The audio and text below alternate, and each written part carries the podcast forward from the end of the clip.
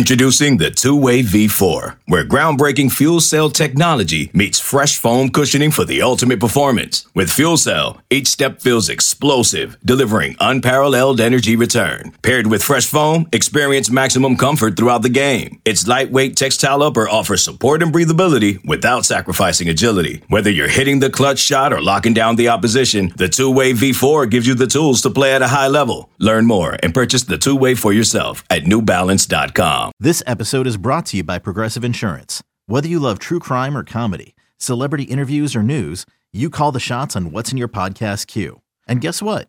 Now you can call them on your auto insurance too with the Name Your Price tool from Progressive. It works just the way it sounds. You tell Progressive how much you want to pay for car insurance, and they'll show you coverage options that fit your budget. Get your quote today at progressive.com to join the over 28 million drivers who trust Progressive. Progressive Casualty Insurance Company and Affiliates. Price and coverage match limited by state law. Hawkeye Insiders, David Eickholt, Sean Bock here for 24 7 Sports, do, doing an instant reaction to Iowa's 83 67 win over Seton Hall.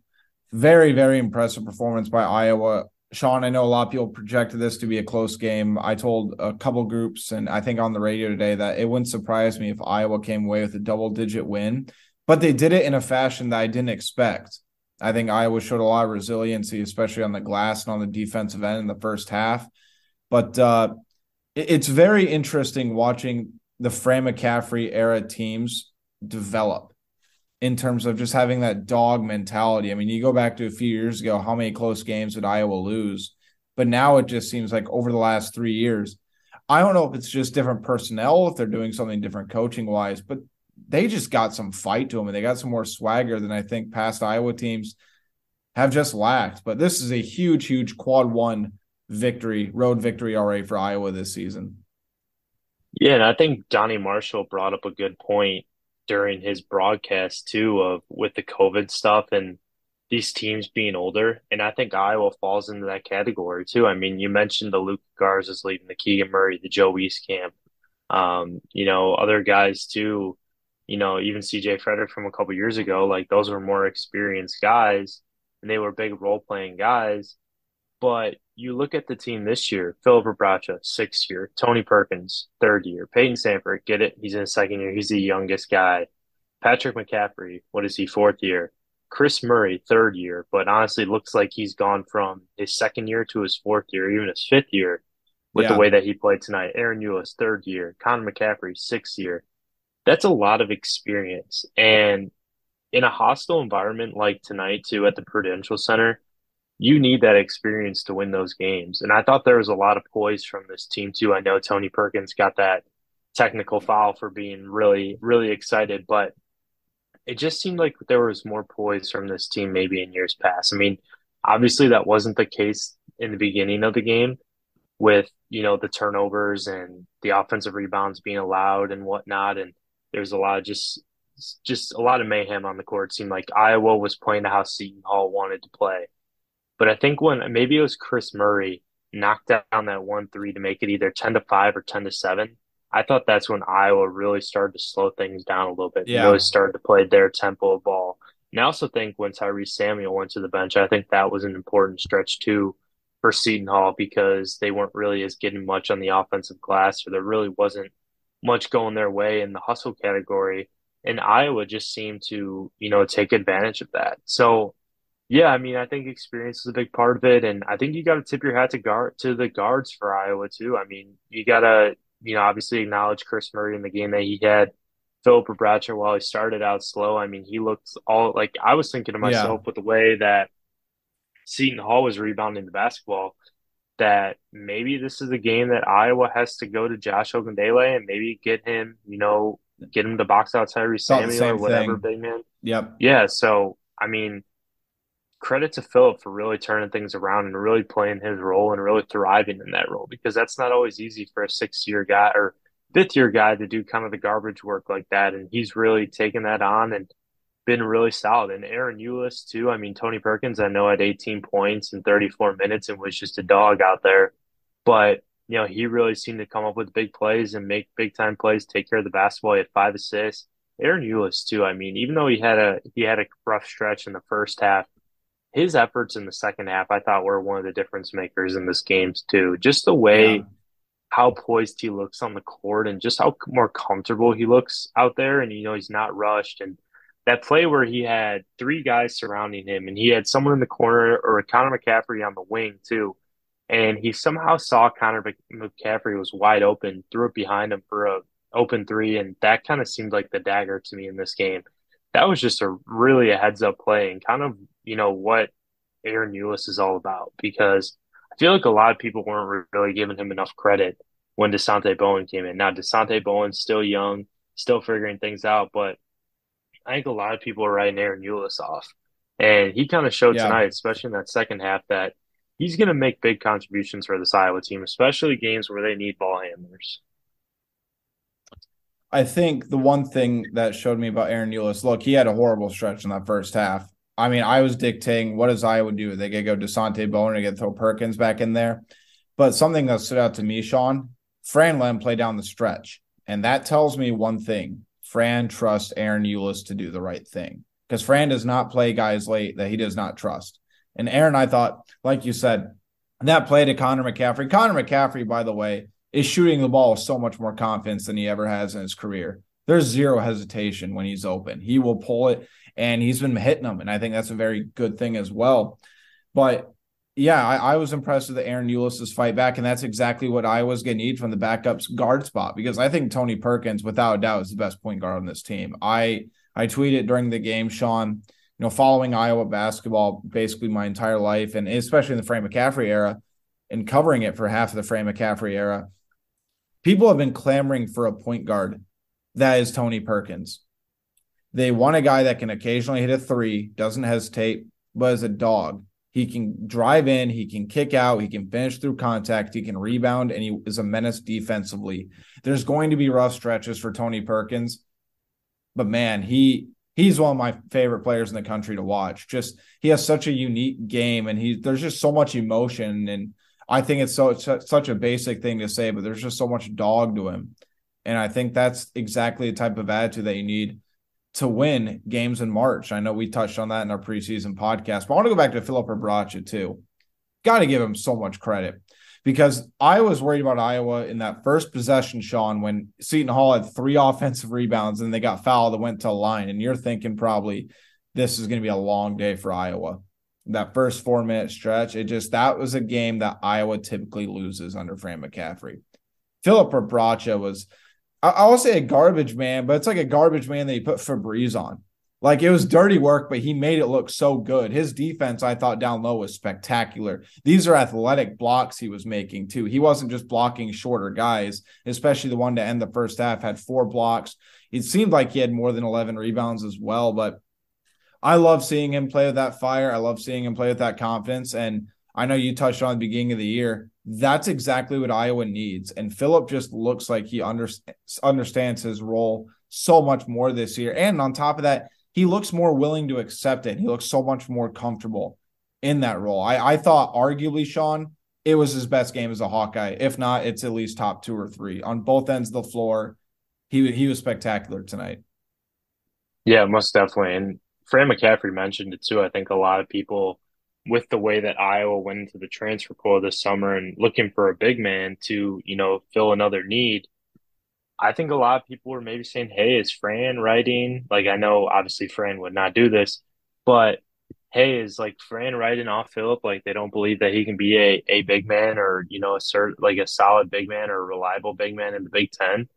That was never the case, but it's yeah. always good to have another depth piece. And Fran McCaffery has mentioned before, too, that the league, the way that the Big Ten is set up this year, they're going to need Josh and Riley to potentially step up in games against Michigan, Indiana, and a couple other programs.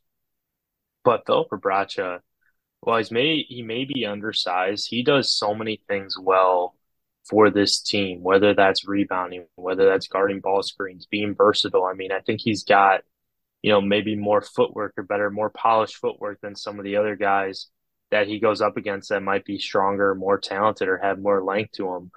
But yeah, he just does so many things down low for you that that work out. I mean, obviously with some of the offensive rebounding or the defensive rebounding, that's kind of magnified because he's not as tall and not as lengthy. And you know, there are going to be times where he's not going to be able to get his shots off down low or, yeah. you know, he's not to be able to guard guys down low as, as effectively. But just the way I think he moves his feet, I think makes up for it. But yeah, I mean, this is one of those games too where Iowa really needed him to step up. And that was the case here. And that's what he did. And that's kind of what Iowa needs from Rebraca this year. I've said before the season, I think if he averages 10 and 8, which is an improvement from last year where I think he was like 6 and 6 or 5 and 5, that is going to be a very healthy step up for this Iowa team for Rebraca too. Because if he does that, he could be one of the more impactful big men in this league from not just not a talent standpoint, because Trayce Jackson Davis and Hunter Dickinson are obviously on a different level, yeah. but from just an importance and a vital aspect to this team because he has other guys down low that will offer length and can guard multiple spots. So that makes his life easier in that regard. But just what he's able to do is like being that junkyard dog or being that guy that, you know, kind of just does everything down low. Not even really a glue guy, but just one of those guys that you can kind of put down there and he'll do what's asked of you or he'll do what's asked of him. So I think that aspect is what's what's really important as well. No doubt. And again, I, I think Seton Hall is going to have its challenges offensively this year. I mean, they they turned the ball over at a crazy rate, and even entering the game, I think the first two games had 36 combined turnovers. They turned the ball over 16 more times against Iowa today. Something I did like though, Shaheen Holloway coach team, Sean, they you know they pressure the ball, they force a lot of turnovers. Iowa only turned the ball over eight times. And against a Shaheen Holloway coach team, that is a very, very good sign. You pointed to the experience earlier. I think that's a very big deal as well. But uh, yeah, again, I think the way it happened for Iowa, they need to find ways to win different game, you know, different ways to win games. And again, for Iowa, just stepping up defensively, I thought their interior presence was spectacular. I mean, Iowa doesn't have the size, but whenever there was an offensive rebound, you saw three Iowa jerseys in the paint, already looking to block a shot, looking to block a kick out pass to make things difficult. And I thought Iowa, more than eight, not any other time over the past couple seasons, but it was up there. I mean, they did a great job of collapsing inside. They weren't so fo- hyper focused on getting the ball back and running down the court. They were focused on defense. And that's a very good sign going forward. Again, Iowa's resiliency in the rebounding department I thought was a big deal. And again, I didn't write about Ahron Ulis my first impressions. I probably should have because that second half he put together was very, very good. Uh, but something I know people want to hear about Sean, something that we haven't touched on yet. Some people were worried about Payton Sandfort. I, I wouldn't read too much into this game for Payton Sandfort. I mean, he missed, he got a couple shots early, didn't didn't hit him. He got in foul trouble. It wasn't a game where I want to say Iowa need him to dominate it wasn't his style of game. I think he'll respond fine. I think he's still going to be a big time player for Iowa this year. I, I, think it was just one of those games where different guys stepped up instead of Sandfort. What, what say you?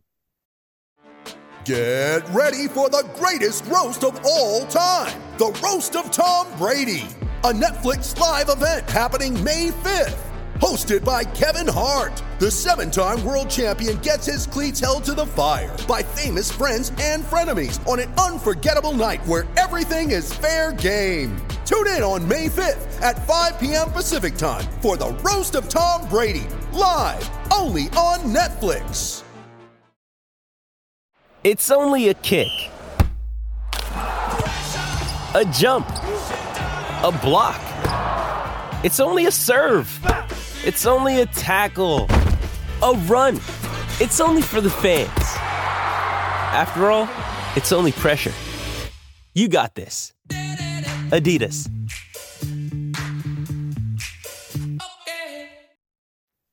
Yeah, no, I agree with you. And I think Payton, I didn't love this matchup for him. I thought maybe he could hit a couple more threes or at least knock down a couple more shots. I mean, I thought he had some open opportunities. Um, I didn't love the matchup, but yeah, I think he'll be fine too. I mean, he's not gonna be a guy that's gonna create often off the ball. I mean, on the ball, like more as a shot creator. I think that's more of Price's brothers type of deal.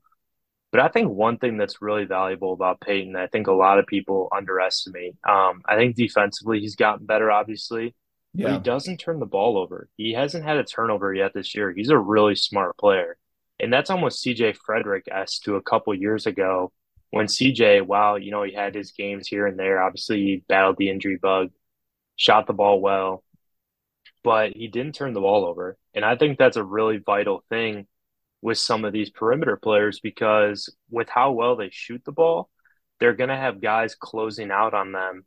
And those closeouts can lead to potential guys cutting down the lane or potential guys slipping that can open up other opportunities for others. And I think that's what makes a guy like Payton so valuable and what makes a shooter so valuable like Payton is yes, he can shoot the ball well, but if he can pass the ball and he can see the floor well as a shooter and not just, you know, be locked in on shooting the ball, then that's a really valuable aspect I think some people don't don't realize. I feel like we're brushing over one of the headlines of this game, Sean. We got to talk about Kris Murray more than we have. I mean, Kris was yeah. phenomenal not to use a Franism, but 29 points, carried Iowa, I thought, the first half. He scored 14, their first 21 points. Very, I don't want to say like Keegan because Kris is a separate player, but man, Kris looked like an All American tonight. He looked like a potential lottery pick. 11 rebounds, did not turn the ball over. And he just looked so much more confident and just confident in his game. And there was no panic to him. I thought at times last year he sped up a little bit took some ill-advised shots or panicked when he went in the paint. There was none of that in this game. I mean, he he finished through contact a lot of the time. I thought the officials were, you know, not to go down that path. It was a tough matchup for them to call. I feel like just based on the style of game and the environment. But I thought Kris did a spectacular job. I thought Iowa did a great job of adjusting the way the officials called it because the first 10 minutes were as physical as I can remember. Not a lot of fouls going either way. Then obviously they flipped the switch. But Iowa kept in attack mode. They kept going down low. They kept driving to the hoop, something that Seton Hall really didn't do. I thought Seton Hall kind of mailed it in for a while, Sean, just really hucked up threes. And this is not a good shooting Seton Hall team. But Kris Murray, man, I mean, I know there's a plenty of NBA scouts there. And for his first nationally televised game, I think he's emerging. He's not Keegan's brother this year, Sean. This is Chris Murray, and he's arrived. No, he he showed. I mean, I, I don't want to say this. I I thought that he might have been more smooth at times than Keegan was last year in this game, or at least he was at that level, which was something I did not expect. Keegan is as smooth as they come when scoring the basketball, but I was amazed with how effortless Kris made it look at times. Yeah, whether that's shooting the ball, I mean, at, adding a very good shot or a very reliable jumper to his shot or to his arsenal is important. And just being confident, being the go to guy. I thought some of his drives too were really effective. I mean, it's harder for people to guard lefties because left they're so used to guarding righties. It's like in baseball. It's like it's tough going up against a lefty pitcher because it's unique. And that's the same way with guarding a lefty in basketball. So I think that's a really interesting wrinkle that he has to his game where he can go over his left shoulder and really that throws off defenses. And he has that little hook shot of that little kind of floater where he goes to the left side of the rim and yeah. finishes with his left hand and makes it really hard to guard. So I would, yeah, I was really impressed with what he showed and kind of that killer instinct that maybe some people question that he had coming into this year, especially with the way that Keegan, what he did last year. Kris coming in and being that go-to guy. I mean, no one really knew, but I think Kris, or Keegan might have shown more flashes, but Kris was, you know, more, I guess, in the back seat or didn't show. I mean, he showed promise, but I think Keegan showed more of those flashes his freshman year than maybe Kris did in previous years, or in last year especially. So seeing Kris take on that role this year has been really, really good for this team because they need a guy like Kris and with Tony Perkins, Patrick McCaffery, Payton Sandfort that can step up and score 15 plus points a night. I think outside the Indiana game, Keegan had more flashes as a freshman than Kris last year. Obviously, when Kris had to step up to play in the Indiana game, we had I think 29 and 10 in that game, which were his career highs.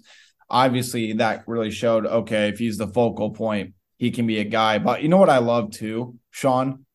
Kris demands the ball and he yeah. doesn't go through stretches where he doesn't touch the ball. He demands the basketball, and I think that's a very good trait for him to have. I know there were times where people got frustrated last year because Keegan wasn't getting the ball, but I think Kris is much more vocal and just in terms of his body language and everything, where he demands the basketball. I think it's a really good thing, especially when he gets going. So I know a couple other people, Sean, were tweeting at me and they were wondering if Iowa's three point shooting is going to be something to worry about this season. Iowa finished five of 16 from the field. Kris Murray had three of them. Patrick had one, and Connor McCaffery had the other. I, I don't know if you're with me on this. I don't think there's anything to worry about three point shooting wise. Every team's going to have an off night, but Payton Sandfort's one of the best shooters in the conference. Patrick showed flashes, especially again in that game against Richmond, what he can do. Kris Murray's on, you know, not afraid of the moment. He's going to continue to put up, you know, six, seven threes a game, and I think that's good for him because he can hit that forty plus percent. I, I, and Connor, if he continues to emerge from the outside, I think he can be another guy uh, what say you? I, I really don't think Iowa has to worry about anything offensively. There'll be an off night or two, but it's Fran McCaffery coached offense. Well, I mean, with the way that they were attacking the lane and getting into those certain spots and drawing defenses out, yeah, I'm not too worried either. I mean, Connor, I think Connor should shoot more. And I think Fran has yeah. said before in previous press conference that he's been telling Connor to shoot more. I think he had a, I know he hit one three, but he had another three too that looked to be open, but he just didn't didn't put it up, and I was kind of like, dude, what are you doing? You gotta shoot that. Um, yeah, kind of being one of those couch those couch guys, but yeah, I mean, I I think from a three point shooting perspective, you'd like to see Payton be that guy because I think you got to have at least one knockdown shooter and maybe another one. So Payton, I want to see be that guy. He's shooting 35% to start the year, was 0-2 tonight. Um, yeah, I mean, I'd just like to see another guy step up and be a reliable three point shooter because I think that's going to be so valuable. Because I think this team, I think they can finish around the rim better and get to the rim better, but shooting the ball, um, yeah, it's gonna be it's got to be something that needs to be consistent. So I think Sandfort will be that guy. Kris, I think can can step up and you know potentially fill that role too. I mean, he was three of eight tonight. Patrick, um, same way. But if you can have maybe one or two three point shooting guys consistent, and then you know two, three, four other formidable three point shooters, I think you're in good shape. Yeah, no, I'm with you again. I, I think there's several guys that can step up. I mean, look, at the end of the day, it's going to come down come down to can Iowa play defense and can they rebound the basketball? that's going to carry Iowa to where they want to get to go. Because I, am under the assumption, Sean, where Fran McCaffery year in year out is going to have a top ten offense in the country, and that's that's crazy to think about. But I think he has a proven track record of that. But now this is it's going to be very interesting watching this team going forward. Monday they return back home, play Nebraska, Omaha. But guess what?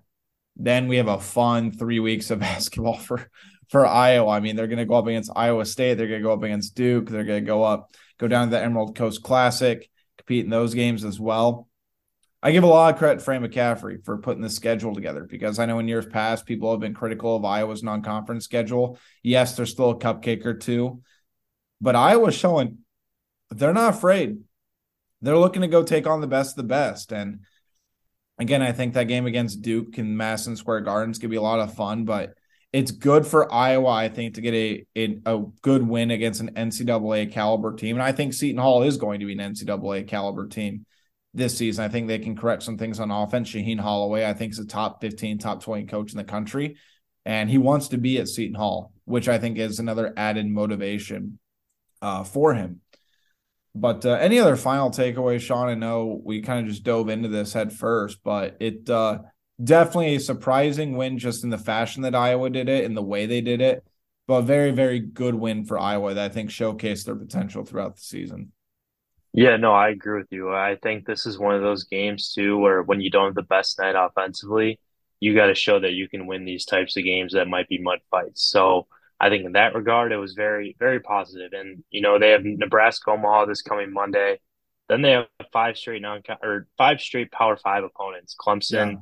Georgia Tech, um, or Clemson, or then Cal or TCU in that next game. TCU obviously falling the other day.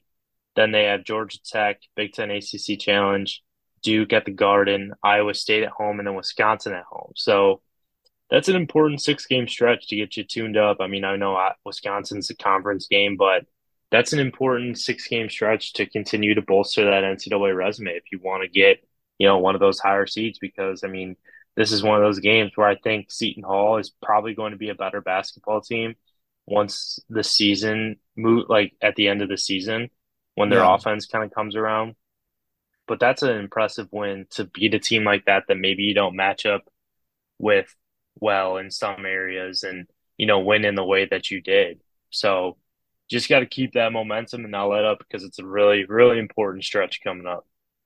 I think if Iowa can go three and two in that five game stretch against Power Five teams, I think that's a big win. If they go four and one, Sean, then I think you're really looking at. And look, I know Brando uh, got a lot of crap for the way he called the game, but there is something that stood out to me, and it's something that we touched on beginning of the year this does look like it has potential to be Iowa Sweet 16 team.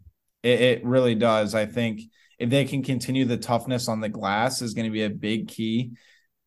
But again, I think just the, the the sort of swagger and the attitude that this team has this early on the season. Sean, Iowa's lost three. Iowa basketball has only lost three games since January 31st.